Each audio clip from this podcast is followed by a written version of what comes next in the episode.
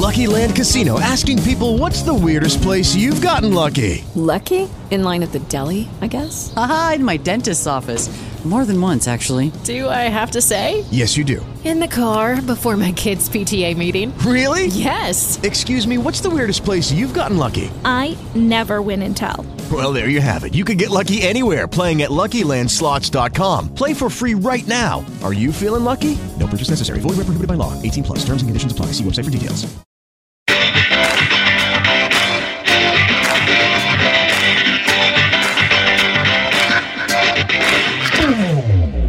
Coming up on The Rub.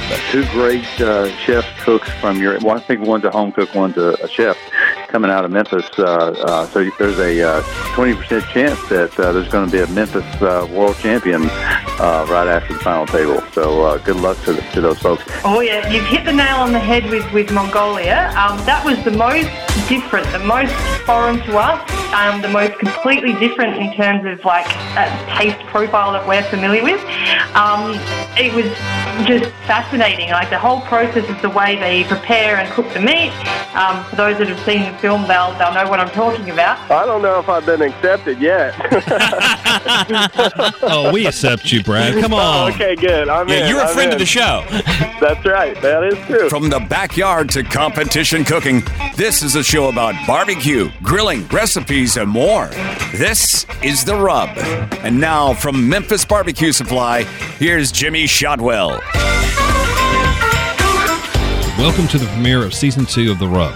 I'm with Forrest Goodman as we're coming to you from the studios of 600 WREC and 92.1 FM from the barbecue capital of the world, Memphis, Tennessee. And we're proud to announce this is season two of the show. And Jimmy, with season two, we've seen some growth and we've seen a few changes. First off, different surroundings. We're now in a radio studio instead of our podcast studio, and we're now more than just a podcast. You'll also be able to hear the show on the radio, 600 WREC and 92.1 FM. I know. I mean, we're we're we're big time now. We're- Yeah. we, we've got a window. We've got a window in the right, we can see outside now. the old studios that, that we used to have, yeah, it was in the little closet back in the, off the library. Yeah. it, was kind of scary, but great. But now we've got a window we can see out of. We are kind of professional. We've got computers that we can use here. So we're looking forward to being here for season two. Season one was outstanding. It was a learning experience for us to get rock and rolling on that. And then uh, now we're on season two, and uh, we are growing. Hey, we're also award winning. I was going to say season one was also an award winning season for us in our rookie year, getting recognized by the NBBQA. Yeah, we got the Audio Series Award of Excellence, first place at the NBBQA conference. And the NBBQA is a National Barbecue Association. Mm-hmm. So it was our peers. I mean, we're talking about um, Myron was actually there. Uh, Oh, your buddy, Myron Mixon. Brad. I mean, everybody, our, our peers were there, and they were the one who judged it, and it was judged against not just podcasts and audio series here in the U.S., but around the world. I met some guys from Australia that had a podcast. Uh, we saw Greg Rempe, of course, there. So- Yeah, friend of the show. friend of the show. So, so it was a fun time down there, and it was, uh, yeah. If you've seen Facebook and saw my face, I was a tad bit happy that night. You were, and uh, we're both excited to uh, to have that award, and uh, it makes last season, the 26, 27 episodes we put into last season, well worth it. Well, this is season two, and we're going to be busy this year doing the same thing that we did for you last season, talking about barbecue, talking about competition cooking, talking about outdoor cooking. Coming up on this, the season premiere of our show. If you've got Netflix, there's a documentary about barbecue simply titled Barbecue. Matt Salleh directed, Rose Tucker produced. They put this together. They join us later in the show. Brad Orrison, another friend of the show. He's with The Shed in South Mississippi. He is here as he prepares to come to Memphis in May to the World Championship Barbecue Cooking Contest, a place that he has seen success before at, Jimmy. Yes, he has. He's won a couple of times. But let's start season two off with Mike McCloud from the World Food Championships, where two Memphians will be at the big event in Bentonville, Arkansas on April 21st and 22nd. We're really excited about the final table, and you're right. Two uh, Memphians, I guess it, that's hard to say three times fast, right? Two great uh, chefs, cooks from your. Well, I think one's a home cook, one's a, a chef coming out of Memphis. Uh, uh, so there's a uh, twenty percent chance that uh, there's going to be a Memphis uh, world champion right after the final table. So uh, good luck to to those folks. I guess what it taught me and what it should teach your your listeners is that Memphis may be known for barbecue, but my goodness, Memphians know uh, burgers and they know steak really well. So we should rename Memphis. It should be the protein capital of. of Oh, America. I like I like that. You know, Mike, one, we had a chance to talk to one of those winners last year, and you mentioned she was a home cook. I mean, this was someone who just was wanting to learn to cook for her family and, and cook outside, and her husband was part of a team, and uh, she got in there and, and, and learned the ins and outs. And I think this was a great example just to show that someone, anybody, if they get in, can get in there and do well in the World Food Championship. I'm absolutely thrilled that uh, our platform is becoming a springboard not only for, for chefs, well trained individuals in, in the kitchen, but for home cooks and for professional cook teams. You know, those three constituents are the are the people who make up the passion of what we call food sport. And this year we have a good balance, a good mixture of all three at the final table. It's always uh, exciting to see. Um, it's like every every sport out there, right? There's always a dark horse. There's always a Cinderella story. And in our view, a home cook who enters the World Food Championships for the first time and ascends to the top ten, and then ascends to the to the category championship has really pulled off a feat. It's kind of like the Chris Moneymaker moment in the World Series of Poker uh, many years ago. It proves that uh, on any given day with a level playing field, if you bring your A game and you execute well, you can ascend to the throne. And that's what the World Food Championships is really all about. It's it's a platform for people to prove they are great at some category of food. And now we'll see which one of the ten champions are going to take home the hundred thousand dollar prize purse. Does that really surprise me when we started looking at the field and who was out there cooking? That the two folks from Memphis was Lisa Gwatney, who won steak, and then Tommy Shive, who won burger. Barbecue the, that winner came out of Texas. So it Yeah. was really interesting. The crowd, you had 120, I think, teams down there cooking barbecue last year. Um, yeah, we had some of the best in the world, and they came from Texas uh, because we had a big IBCA contest, which is Texas driven. Uh, we had a KCBS contest, obviously, which uh, brought out the, the the pros from from Missouri and Kansas and Southeast to um, to see a, a Texas uh, barbecue pitmaster go through what we call the first dual dual championship. That's another uh, say it three times fast challenge. Was exciting. Uh, it brought a whole new level of um, intrigue to our barbecue championship, and uh, you better believe that that guy knows his stuff. I, I don't know if the judges, um, celebrity judges, realize what a tough job they're going to they're going to face um, on on April 22nd. But we have five incredible uh, culinary judges. We have um, Katie Dixon. I don't know if you know her, but she's a, a Master Chef uh, season um, contestant and just super human being out of Mississippi. And then we have a venture capitalist in the food space, Mark Massey.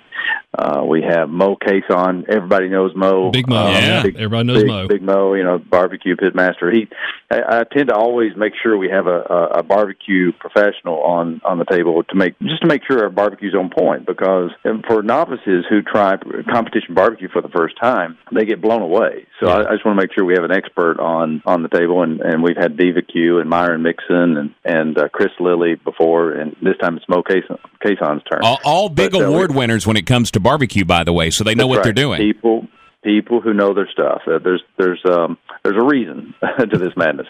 And last but not least, we got Bo Jackson, uh, two-time uh, uh, sport all-star athlete, uh, and from Auburn.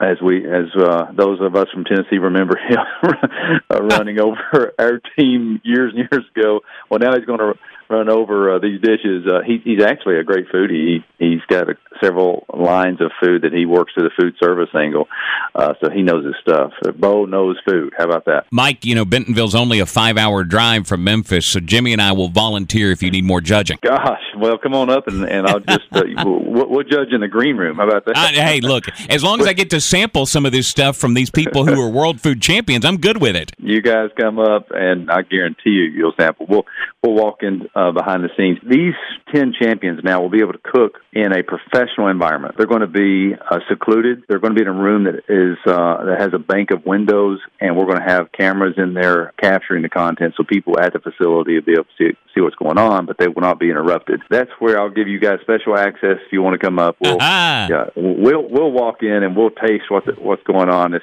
as long as we don't interrupt what they're doing and and uh, ruin their chance at a hundred thousand dollars. We don't want none of you want or I want to be uh, No, blamed no. for that one.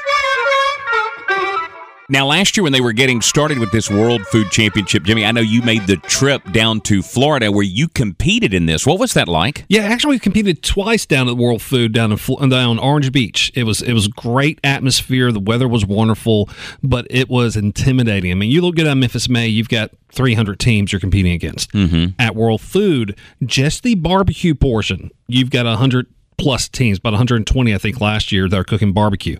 That's not counting the other 300 teams that are cooking in steak and the other teams are cooking in sandwich and all those other categories. So to be somewhat intimidated, it was a massive event, but it was a great time.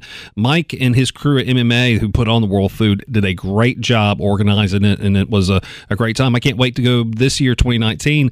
But uh, this year, instead of going to cooking, I think I may go down there either judge Oh, or I may go down there just use that media pass. Now, in judging, there's all different kind of categories. This is more than just barbecue. There's several different categories there. So, if yeah, I'm thinking judging may be the right thing. I may have to get in on that with you. Yeah, we got you, we've got to get you certified because they have certified judges down there on that eat uh, methodology. But uh, yeah, I, Look, have you seen me lately? I'm certified. I know how to eat. Okay, True, you are certified. Now we don't know what you're certified, but you're certified. certified in eating. I can handle it. Up next on the Rub, we all love to binge on Netflix, and sometimes we do binge on barbecue. That's a combo we'll talk about with the makers behind the documentary Barbecue. You're listening to the award-winning podcast and now radio show, The Rub, on 600 WREC and 92.1 FM. This is The Rub. The popularity of barbecue and the process of preparing barbecue has exploded in not just the U.S. but around the world. Yep, and Okay, round two. Name something that's not boring. A laundry? Ooh, a book club. Computer solitaire, huh? Ah, sorry, we were looking for Chumba Casino. That's right. ChumbaCasino.com has over 100 casino style games. Join today and play for free for your chance to redeem some serious prizes. ChumbaCasino.com. No purchase necessary. Void where prohibited by law. 18 plus terms and conditions apply. See website for details. And it's that popularity, Jimmy, that grabbed the attention of a couple of filmmakers from Australia. And they went on to put together a documentary called Barbecue. You can find it on Netflix. Matt Salleh and Rose Tucker put it together. You know, it's interesting. In Australia, uh, we sort of have our version of barbecue, which is just basically a, a really basic form of grilling, nothing special. Um, and you know, so that's we we grew up knowing because we're from Australia. We we thought that's all that barbecue is, and it was actually about four or five years ago when we did a big road trip uh, through uh, Texas and went through Central Texas and, you know, discovered what American barbecue can be all about. And we actually shot a little short film while we were there, chatting to pitmasters, hearing stories. And that kind of, that short film really inspired us and the, the short film did pretty well and people started asking what we wanted to do next. And so we said, well, how about that around the world? And, uh, some people said yes, so that's what we did. And you literally went around the world. You just didn't hit those typical hot spots. You went everywhere from the border of Syria to South Africa, of course, Australia and the U.S. But so I've got to ask this of both of y'all, uh, and I and I got a little inside knowledge. I saw y'all at the National Barbecue Association talking about this.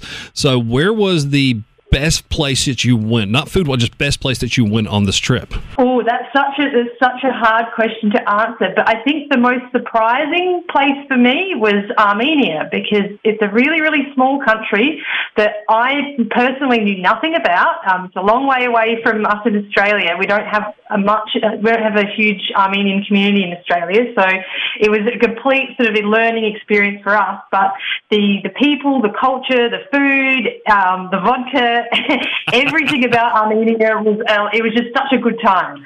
And that was an interesting way they were cooking the food in Armenia. And I- I'm not going to spoil the movie, but it's it was just a different way of them cooking, preparing it. But the one thing there was about family. And did you see that thing go out through the entire movie?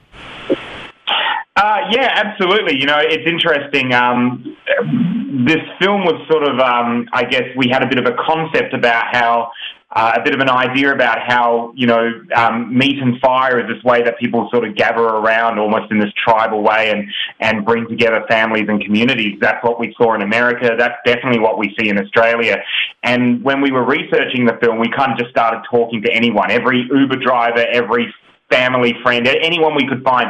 And this theme kept reoccurring, which was, yeah, if the weather's good, the sun's out, and you want to like bring a community together, you start a fire, you gather around, and you, you sort of, you know, tell stories. And so we went around the world to sort of discover whether that was true, and we that's definitely what we found. You know, everywhere we went, you know, from South Africa to Sweden, there, there was a, a, a gathering, a gathering of family and community around a fire. Depending on where you're at in the United States and you ask about barbecue, you get a different definition. I can't imagine what it's like to visit different cultures around the world and how one defines barbecue here may be different than the next one. What did you guys find? Exactly, and I know that there's a lot of die-hard barbecue fans that uh, you know they they think of it in one way and that's the only way. But what we wanted to do with this film was basically open it up to the people and ask them and say, well, in your culture, what is barbecue? And the answers were incredibly different all around the world. So we wanted to be as broad as possible with that definition to try and sort of open people's ideas up to the fact that there's more than one way of doing things. And even though the method might be different, the reasons for doing it are the same. And, and I should also mention that just like in America, every single person or every single type of barbecue, they all think they're the best and the only way it should be done. So that definitely that definitely uh, transcends cultural borders. Of course, come to Memphis and we'll tell you our barbecue is the best in the world here. yeah, absolutely. And the other thing we noticed is it's, it's impossible for someone to cook a barbecue without someone else looking over their shoulder, instructing them on how it could be done better. That is an absolute universal truth.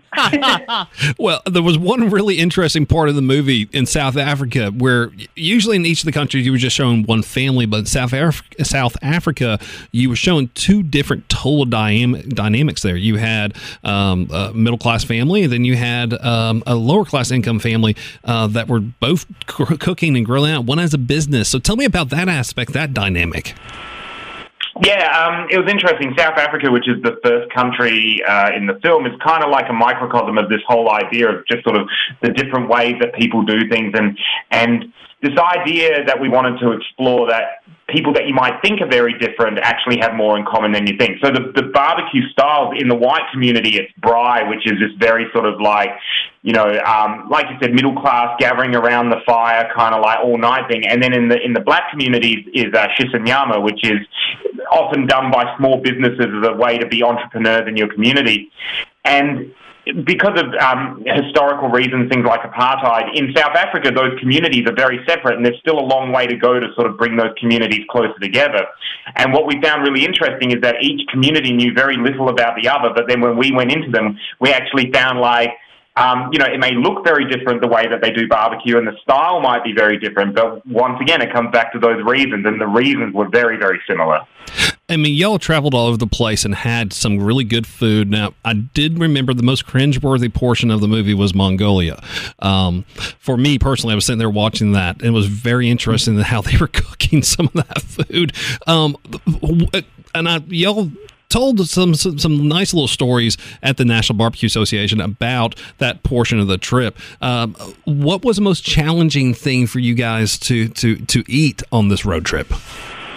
Oh yeah, you've hit the nail on the head with with Mongolia. Um, that was the most different, the most foreign to us, um, the most completely different in terms of like taste profile that we're familiar with. Um, it was just fascinating. Like the whole process of the way they prepare and cook the meat. Um, for those that have seen the film, they'll they'll know what I'm talking about.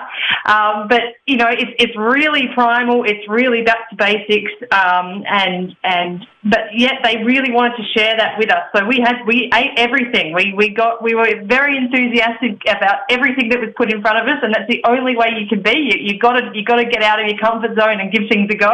but what's what's really interesting is is um, you know for people that are interested in the actual food side of it is that Mongolians don't bleed their meat like pretty much every other culture in the world does, which gives it quite a what to my Western palate, I would call quite a, an off taste to it, like almost like a putrid taste. But that's what they love. That's what they consider flavor. And so, if they were to eat a really nice grilled ribeye here in uh, in America, they'd think it's bland because it doesn't have that that that funky taste to it. So, just a, just an example of just how how different um, different people can be. So you guys spent what about two, three years on the road filming all this in 4K, and getting some beautiful shots. I mean, some of these shots were just amazing. I could almost turn the sound off and just watch the video. But you traveled for the, all this time, and you got this package and ready to go. How did you come out with the film? Would you do it? I think I did it in Australia first. Is that right? Uh, well, yeah, so we're from Australia and we've recently moved to the US, so we're in the US now. But basically, we moved over here with um, the film under our, you know, under our shoulders, ready to, um, uh, ready to release. We didn't know we had nothing planned basically, but we were hoping that we were on a good thing. And then we got really fortunate and we were accepted into uh, the South by Southwest um, Film Festival down there in Austin. In fact, we were the first film to play. Uh, technically, the uh, the opening film was a Ryan Gosling film, but we asked them if we could just start half an hour early, and we actually pulled up with uh, Black's Barbecue from Lockhart there, and we uh, we uh, served barbecue up to our audience and the entire audience of the Ryan Gosling film. So we, we, we got we, we kick-started it off in a in a really good way, and it was it was also really great to be able to bring the film back to Texas. But from that, Netflix saw it and. Uh, took an interest in it and picked it up, and they wanted to uh, release it worldwide to uh, I think 200 million people, and, and they translated it into another 20 languages. So they just helped keep that keep that global uh, perspective going on the film. Do you feel you left enough out there, and there's still enough out there where there, we could see a sequel to this, Barbecue Two? Oh, this could be this could be a lifelong thing. You know, I think there we we tend to get about one email a week with somebody uh, telling us we forgot to go to it, to, forgot to go to their country. So uh, so yeah, there's definitely there's, we definitely got a list list going. Yeah, it was very hard deciding. It was deciding where not to film was actually the challenge. We could have just kept kept going forever and ever and ever. I mean, as documentary filmmakers, you're always looking for subjects or people that are passionate about something because they make for really great interview subjects. And barbecue is one of those things that people get really fired up about.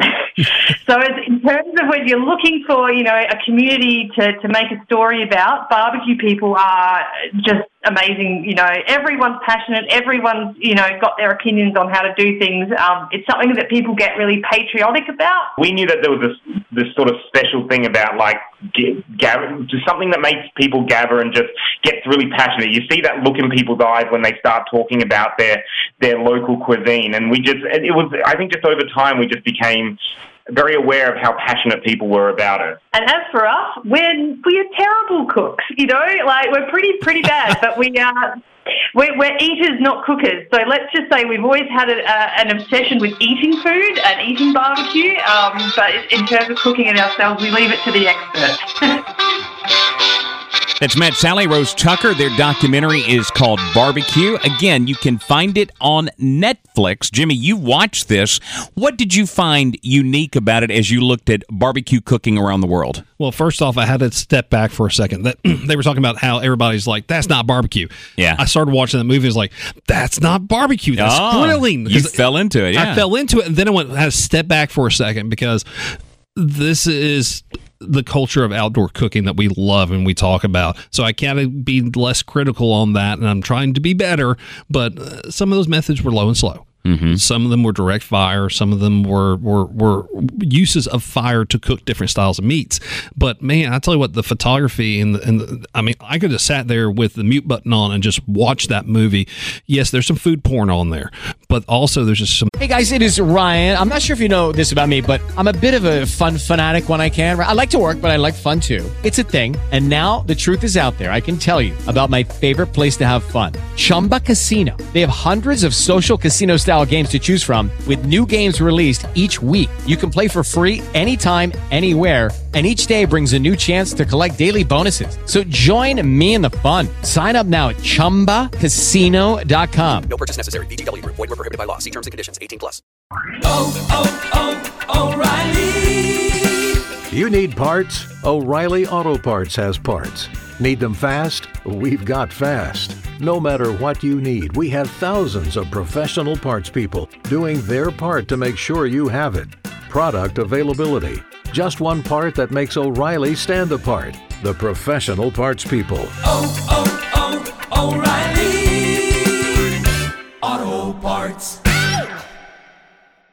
Beautiful shots on there. It's shot in 4K, so it is just absolutely clear and beautiful. Did you get any ideas of some things you want to try? Yeah, there's a couple of things on there I want to try. There's a couple of things I definitely will never try. uh, and, and, and for those who haven't watched the movie, go watch it in Mongolia. When that comes up, and you'll know what we're talking about there. Okay. There's there's some interesting uh, shots there and how they prepare their food that was uh, kind of um, cringeworthy uh, almost. But it was cooking with fire. It was cooking with hot, uh, cooking outdoor. It was great. No, they were talking about the the the family down in New Zealand. Man, that you want to talk about family and outdoor cooking? That was them hanging out preparing the great grandchildren, the grandchildren, the kids, everybody working together. And I sit there and go, man, that that, that is wonderful. That is family getting together and cooking. Awesome, awesome. I'll have to check that out. It's called Barbecue. It's on Netflix. Coming up, The Shed serves blues and barbecue on the Mississippi Gulf Coast. They're also a championship cooking team right here in Memphis. Is Brad Orrison prepared for Memphis in May? If you know him, that's a good question. he joins us next on the Rub on 600 WREC 92.1 FM.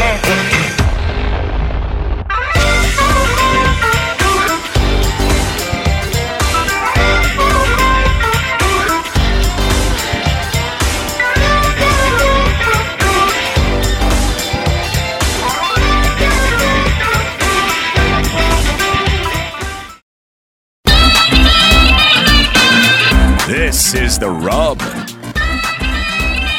The countdown is on to the World Championship Barbecue Cooking Contest, part of Memphis in May next month. Now, I know this is a dumb question, but Jimmy, will you be there cooking? we have our site secured. We are ready to cook some ribs down at Memphis in May as Memphis Barbecue Supply. We're going to have a great time down there. We're cooking everything, all the ancillaries, the sauces. I've got some heavy hitters coming in. I, I brought some ringers in this time. Oh, yeah? Yeah? Yeah, we got the. Uh, Brett and Brett and Ken from the Steak Cook-Off Association, who run it, the Steak Cook-Off Association, are going to cook my beef entry and my wing entry. Uh, we've got uh, Chris from Code Three Spices up in uh, St. Louis. He's coming down and doing one of the sauce categories, um, and we've got uh, Grill Grates.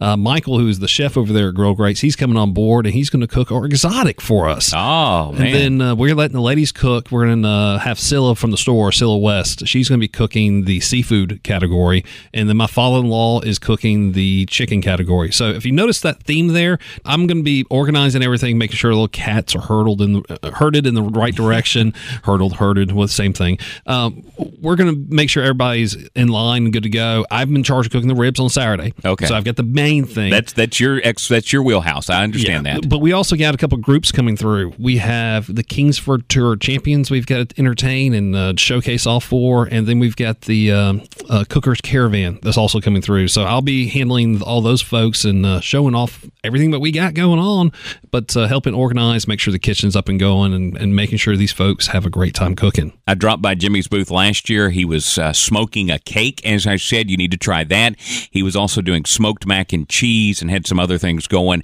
And the wings I tried last year, I don't know how you'll beat those this year because the wings that you guys did last year uh, were fabulous. So all of that's coming up uh, just weeks away as uh, Memphis and May World Championship Barbecue Cook-On Contest is almost here. Now, Brad Orrison with the Shed in Ocean Springs, Mississippi, is a friend of the show, and he's also a championship cooker when it comes to Memphis in May. Definitely. And hopefully, Brad has taken care of all the necessary paperwork to make sure he's in for the big event next month. I thought that Brooke had sent in her application, and she thought I did, so I was literally running late this year. Um, you know, running around like a chicken with my head cut off. But yes, the Shed team will definitely be representing at Memphis May. So you guys have had great luck, not just luck. I mean, you do great product, but you've had great uh, experiences there at Memphis in May. Tell us about some of the past experiences there at Memphis in May. You know, I filled out the application to get into Memphis in May for four years before I finally got accepted to be able to compete amongst the big boys. Just that acceptance letter to say, hey, you're in, you're going to compete at Memphis in May. That was about 10 years ago. That is still one of the most exciting exciting moments in my barbecue life. Then you add in actually winning or walking onto the stage. It's something that I strive for every year. We have had some great luck and some good product, apparently. We're one of the only teams that have won all the major categories. We took the world championship in beef, in poultry, whole hog, and the grand championship. And we've won the booth category a couple years also. And then last year you won the Kingsford uh, Tour Champions, if I'm not mistaken. The Kingsford Tour champions, I want to say four years running, and we've won it three out of four years. Oh wow! What do you Yeah. like about competing in Memphis, maybe compared to other contests? Brad, what makes Memphis unique? Everything about Memphis beer, barbecue, and blues. That's pretty much what we do uh, at the shed every day. So it's laid back. You know, everybody's serious about partying, everybody's serious about the competition, and everybody's serious about meeting people, getting out and about, trying new products. You know, just because you think you might have the best sauce or the best rib, you got to go over and try the neighbors. So that's what I do, man. I love to go around and just eat and taste. That's the great thing about Memphis is all the food's really pretty dynamite. And it's like that at a lot of competitions, but it seems like at Memphis MA, people up the game big time. At Memphis May, you've got three categories you could have cooked for your main meat. You could have done ribs, you could have done butts, you could have done whole hog, and you guys have chosen whole hog to cook. What's so special about that big, beautiful whole hog? A whole hog is hard to beat. We do the hog just because it's nostalgia. It's it's something that we prep on Friday morning right after the meat inspection, and you know take all the silver skin out and start um, with a uh, with a brine, a dry brine, or some pink salt as we call it, and then we just go from there. You know, there's injections and seasonings, and we cook them on the Robo Hog, which is a contraption that we invented to actually hold the hog standing in the upright position. When you see when you see that whole hog come out of that cooker, it is breathtaking. The garnish, the everything, you know, barbecue is a big. It, there's a lot of show involved, and at Memphis in May, you can put on the show, and the whole hog, in my opinion, that's the best, the best way to start. Everybody down there, they've got these mechanical contraptions, they've got computers, they've got fans, all this. What are you cooking on? That's true. You know, at the shed, uh, every day we count on the product being exactly the same. So we always run uh, Old Hickory cookers in the barbecue joint. But at Memphis May, we cook on an old school handmade stick burner, and it's a it's an old Willys Jeep is what we well, it's it's hard to explain but this it's an old Willys Jeep there's a wood firebox under the hood and then under the bottom of the Jeep there's a charcoal pan that we run Kingsford charcoal in so whenever we get the we do two 250 pound compart Duroc hogs. So once we get the color right on these hogs, you see that orangey reddish glow. That's when we don't put any more wood in the firebox and we oh, we continue to cook it with the charcoal. Everybody knows you eat with your eyes. You got to have that know, appearance. if there was if there was one tip I would say for a first time competitor is look, don't worry about tenderness. Worry about how it looks. The tenderness will come. You can always cook it longer or hotter and make it tender, but you can never repair the color if it gets too dark. Now that that's great advice for for a, a first time competitor. And Brad, you mentioned earlier in us talking that you applied four times until you finally got in. So when you did finally get into Memphis in May, and you were the new kid on the block, and you're going up against some of the old mainstays, names we all recognize. First off, what was that like for you? And number two, how did they accept you, the new guy? I don't know if I've been accepted yet. oh, we accept you, Brad. Come oh, on. Oh, okay, good. I'm Yeah, in. you're a I'm friend of the show. That's right. That is true. It is. It's nerve wracking every year for me. Everybody's there. Everybody's out to win. You know, you look at people like Myron Mixon and Chris Lilly, uh, Peg Leg Porker, three taxi guys, Porcosaurus. I mean, the list goes on and on and on of people that are there to just put on the biggest show that they possibly can. So the nerves, I mean, I'm nervous just talking about it. I, I usually don't get nervous, but when we pull up to Memphis in May and you see that welcome to Memphis in May banner, you're walking down that hill, I mean, there's there's just no better feeling in the world. So it's it's nerve wracking every year, and then you get to the award ceremony. I mean, you talk about nerves. I think that's why there's a lot of drinking, just so everybody chills out a little bit. Your team is you mentioned it. You you got your mom, your dad's usually there, your sister's there, so it's a family plus your extended family of everybody who's cooking with you. But I think it was like three years ago, three taxi guys made finals, but unfortunately you guys didn't. And next thing I know, I see Brooke and I see everybody going over there taking plants and helping him get spruced up and getting ready to go to make finals. You're chipping in and helping your competitor who 30 minutes before you were going head to head against. Yeah, we actually we took uh, we took fourth place that year. man. so we were still in the top ten, but we built a cooker for the three taxi guys, which is an old taxi cab that has this Lamborghini type door that opens, and they cook the whole hog the same way. They actually competed with us for years um, before starting their own team. There's nothing better than to know the person that wins. I knew everybody that finaled, but everybody was prepared.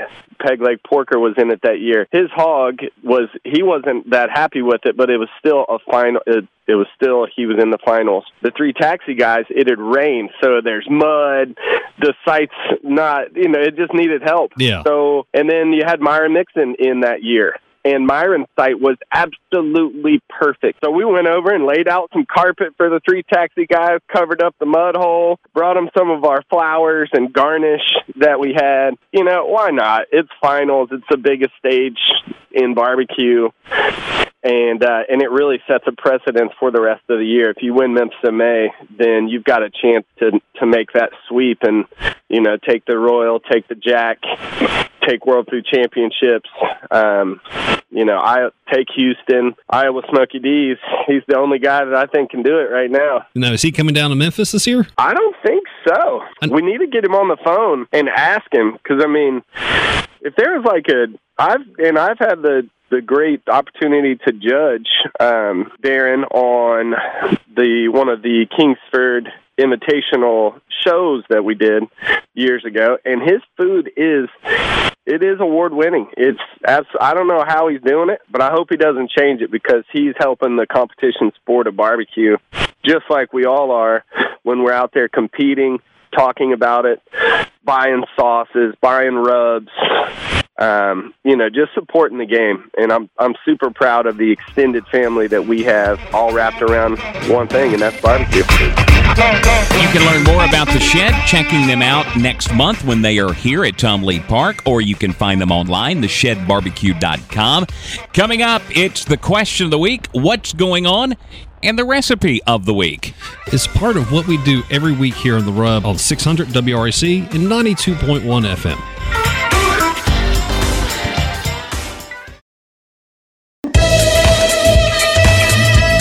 To The Rub. For those of you new to the show, this is season two of The Rub, and every week we close with a question, events happening, and a recipe. And you could submit your questions on Twitter. Just give us a follow at The Rub Podcast. Jimmy Loretta writes, What do I need to do to my grill for spring? It's been put up for the winter. Well, what, what, what does that mean, putting up your grill I, for the winter? I was about to say that. First thing you need to do is actually use your grill during Yeah. the winter. But, But, a lot of folks don't. It's cold. You have holidays going on mm-hmm. and, and things happening. And this is a common question. You pull the grill Yeah. out. What do you need to do? I'm assuming this is a charcoal grill and not gas, Loretta. Well, let's let's quickly walk through the steps: charcoal and gas. So, gas grill. Very important to check everything your gas connections. Make sure your rubber hose is not dry rotted over the winter. Of course, grill's going to rust, but make sure your major things like your tubes down the bottom of your uh, your burners down the bottom of the grill have not rusted out totally because that could be another issue. The way to test the everything up: get some soapy water and spray it on the hose. Spray it on every connection that you see. If you see bubbles start popping up when you get the gas turned on, that means you've got a leak there. Uh, Be good before you put your meat on that gas grill. Go ahead, turn it on once you've checked everything, and just burn it off. Mm-hmm. Now, on the flip side, charcoal grill. You don't have the moving parts like you've got in a gas grill or a pellet grill. But what you've got is sometimes you get mold. Treat your grill like an outdoor oven. So get that thing hot, burn all that off, scrape it off real good, and then once you've got everything scraped off, reseason and go ahead and grill and have fun with it. Now, you want to make sure also on a charcoal grill, you may have forgotten to leave that ash in the bottom of that grill. Well, ash is very corrosive once it gets wet, so you need to check and make sure all the old ash is out. You need to make sure that you've got it all cleaned out, and you'll notice sometimes that the rust starts there at that place where the ash was. Yep, yep. So you may have to get yourself a new bottom for your grill or a new replacement part, or you may just want to patch it up. So check it over before you fire it up that first time. Again, submit your questions for us on Twitter at the Rub Podcast. Each week we look at various events and contests happening in the area. Jimmy, you were just telling me during the break all the different events. It is going to be a busy mid April weekend next week. It is definitely. Well, April is one of the busiest cooking months around here in the Memphis area. The weather's warmed up. People are wanting to get out of the house. Of course, this year the weather's weird, but hey, we're going to have fun with it. So, next weekend, the weekend of April the 14th, man, get ready to start cooking. Uh, contest wise, around here in this area, the Start Okay. Steak Cook Off All right. Association, uh, up in the um, Shelby Forest. They've Yeah. got cooking in the forest. They've got a steak cook off up there. so mercy, that's going to be a fun time That up there. be. Uh, and then Kansas City Barbecue Society, close to us in Savannah, Tennessee. Okay. On the river, on the Tennessee River, they have the Tennessee River Barbecue Battle and Music Fest. Uh, last year, this was a Blues Hog barbecue contest. So I think those folks are still involved. They just kind of changed the name, but it's literally on a park right there overlooking the Tennessee River. Oh, I bet that's beautiful. So as soon as you cross a bridge in Savannah, look to your right, and you'll see motor homes. You'll see that smoke rolling over the river. So if you Probably be able to follow the smell, won't you? yeah, just roll down the windows and have fun. But it's a, it should be a great time over there in Savannah, Tennessee. Now, Memphis Barbecue Network, we're home Memphis. Yep. So we got to talk about those folks. They have the Ham Jam. It's a barbecue contest in downtown Philadelphia, Mississippi. Okay. And it's going to be whole hog, shoulder, ribs, that kind of thing. But it's downtown, literally, literally on the town square. They block off streets. They park the barbecue rigs down there, and they have a good time cooking. Ham Jam. I love Ham that Jam. name. So it's it's an arts festival, but they have a barbecue contest, of course, involved with it. Okay. Now let's get out next weekend and eat. Okay, I want to Um, do that too. Now this is weird. This is I, I don't think this ever really happened before. We're Overton Square Crawfish Festival. And the Raging Cajun Crawfish Festival, which does Porter-Leath, happen on the same weekend. Usually it's different weekends, but this year on the 14th, you get the Rage, you get the Crawfish Festival in Overton Square. So right. right there in that wonderful redone area that Bell's has done a great job with. You can chow down on some crawfish. So it's a one day free event, tons of crawfish, plus great music on two stages, 60 arts and craft vendors. So go down there and eat some crawfish there. But if you don't have your fill of crawfish on Sunday, April the 15th, the 26th annual Raging Cajun Crawfish Festival benefiting Porter-Leath. Now, at Porter-Leath is a great charity here in Memphis. Sure, absolutely. And this is a great event they always do downtown on the river by AutoZone headquarters right there. It's it's a massive amount. They do 17,000 pounds of crawfish. That's a lot of crawfish.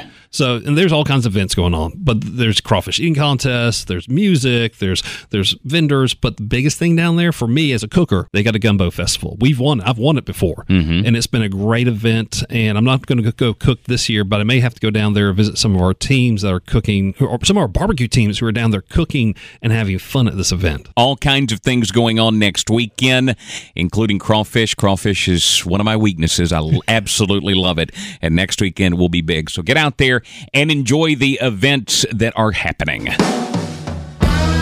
Because we want you to be a better cook, we offer a recipe every week that you can try out to impress your family, friends, neighbors. This week, it's all about ribs. Yeah, we're going to start the year off with ribs. And, All the reason, right. and the reason I'm doing this is we've got a class next weekend at the store, and it's the rib class. Okay. So basically, I'm going to send one hour long class. I'm going to just kind of nail down in about two to three minutes. So get your stop stopwatch ready. You ready to go? I'm ready. Let's do it. Okay. Three, two, one. No, I'm not counting down. I know I'm- you're not. Yeah. what I'm saying there is it's it's a nice principle for a backyard cook to learn how to do ribs. Okay. Three hours of smoke, two hours wrapped up in full, and then one hour back on the grill. Right. Now, I saw something on Twitter the other day, and I'm not going to mention who the cook was who who, who bashed three two one. Three two one is a gateway to show you how to cook ribs. Now you're going to take that recipe and you're going to tweak it and make it your own. The first three hours you can put those ribs onto the smoker at 225. That's where it's going to get the color. That's where it's going to get uh, from the smoke and get that nice mahogany color outside. That's where the cooking process is going to start and the first three hours before I even put the ribs on there, I'm to rub it down. I'm put it on my smoker, 225, and let it go. That second portion, the two hours wrapped in tinfoil. This is a place where you can add layers of flavor. You can add more brown sugar if, you got sweet tooth, honey. Um, I actually heard somebody. You've ever heard of the soft drink called Sundrop? Oh yeah, yeah. So there was one barbecue team that's out there traveling and winning on the circuit who pours Sundrop when they wrap up their ribs in tinfoil. Never heard of that. I, have heard of apple juice. I yeah. use a little bit of apple juice in mine when I do that, but, but this Sundrop, is, wow. Yeah, I'm going to try that. But this is a place where you can add whatever flavor. If you want some heat to it, take some tiger sauce and go psh, psh, psh, and just hit some tiger sauce on those ribs and just uh, add whatever flavors you want to. This is also a place where these ribs are going to braise and they're going to start uh, really getting tender right here. Mm-hmm. So the two hours, what instead of just leave, leaving them there for two hours, go check it about every hour to see how those ribs are starting to pull back from the bone, see how they're starting to really get nice and tender. And when you pick it up with a tong, would pick up that rack of ribs and it's bending and it's you can start seeing it start cracking go ahead and pull that off. Now, are we leaving the grill at 225 when they're wrapped in this aluminum foil? Well, you can play with it. You can stay 225. That's where I like to stay. But if you want to speed up the process, you can crank it up a little bit hotter, 250, 275. Stay below 300 degrees though. You've got sugar yeah. in there. You don't want to burn that sugar up. Also, at the wrap portion, whatever color those ribs were when you put those in the wrap, is what color they're going to stay. So you kind of want to work, look at the first three hours and see that beautiful mahogany color. When it hits that color, you don't want to get any darker. Wrap it. Now, then that last hour, you pull it out of the aluminum yes. foil, you put it back on the smoker. Mm-hmm. Is anything important going on right now? I, guess I think of like people who like wet ribs. Yeah. This is where you make them wet. So this is or the, muddy. Muddy. this is a place where you can glaze the ribs. Two things you're doing here. You're tightening up the ribs a little bit because they're going to be really loose coming out of the tinfoil. You're going to tighten them up a little bit, and then this is where you can glaze it and put that beautiful barbecue sauce or glaze on there to set that color to be good to go. All right. You can follow us on Twitter. And if you do, we'd love to see pictures of what you're smoking or cooking, whether it be ribs, barbecue, steaks, even hot dogs, whatever it is. Follow us at The Rub Podcast. And with that, Jimmy, episode one of season two in the books. Man, uh, first one of season two. I yeah. can't believe it. Hey, Myron, we ran out of time again. Uh, we'll hopefully catch you next episode. But thank you guys for tuning in and listening with us. And uh, season two, let's roll with it. You can listen to The Rub on the iHeartRadio app, iTunes, and Google Play. You can also hear it Saturday afternoons at 3 on 600 WREC and 92.1 FM. Like The Rub on Facebook. Just search The Rub Podcast. You can also follow the show on Twitter. Just search at The Rub Podcast. The Rub is a production of Memphis Barbecue Supply, Good Media, and 600 WREC and 92.1 FM.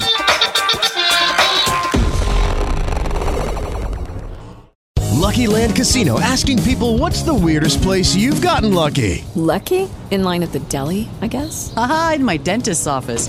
More than once, actually. Do I have to say? Yes, you do. In the car before my kids' PTA meeting. Really? Yes. Excuse me, what's the weirdest place you've gotten lucky? I never win and tell. Well, there you have it. You can get lucky anywhere playing at LuckyLandSlots.com. Play for free right now. Are you feeling lucky? No purchase necessary. Void where prohibited by law. 18 plus. Terms and conditions apply. See website for details.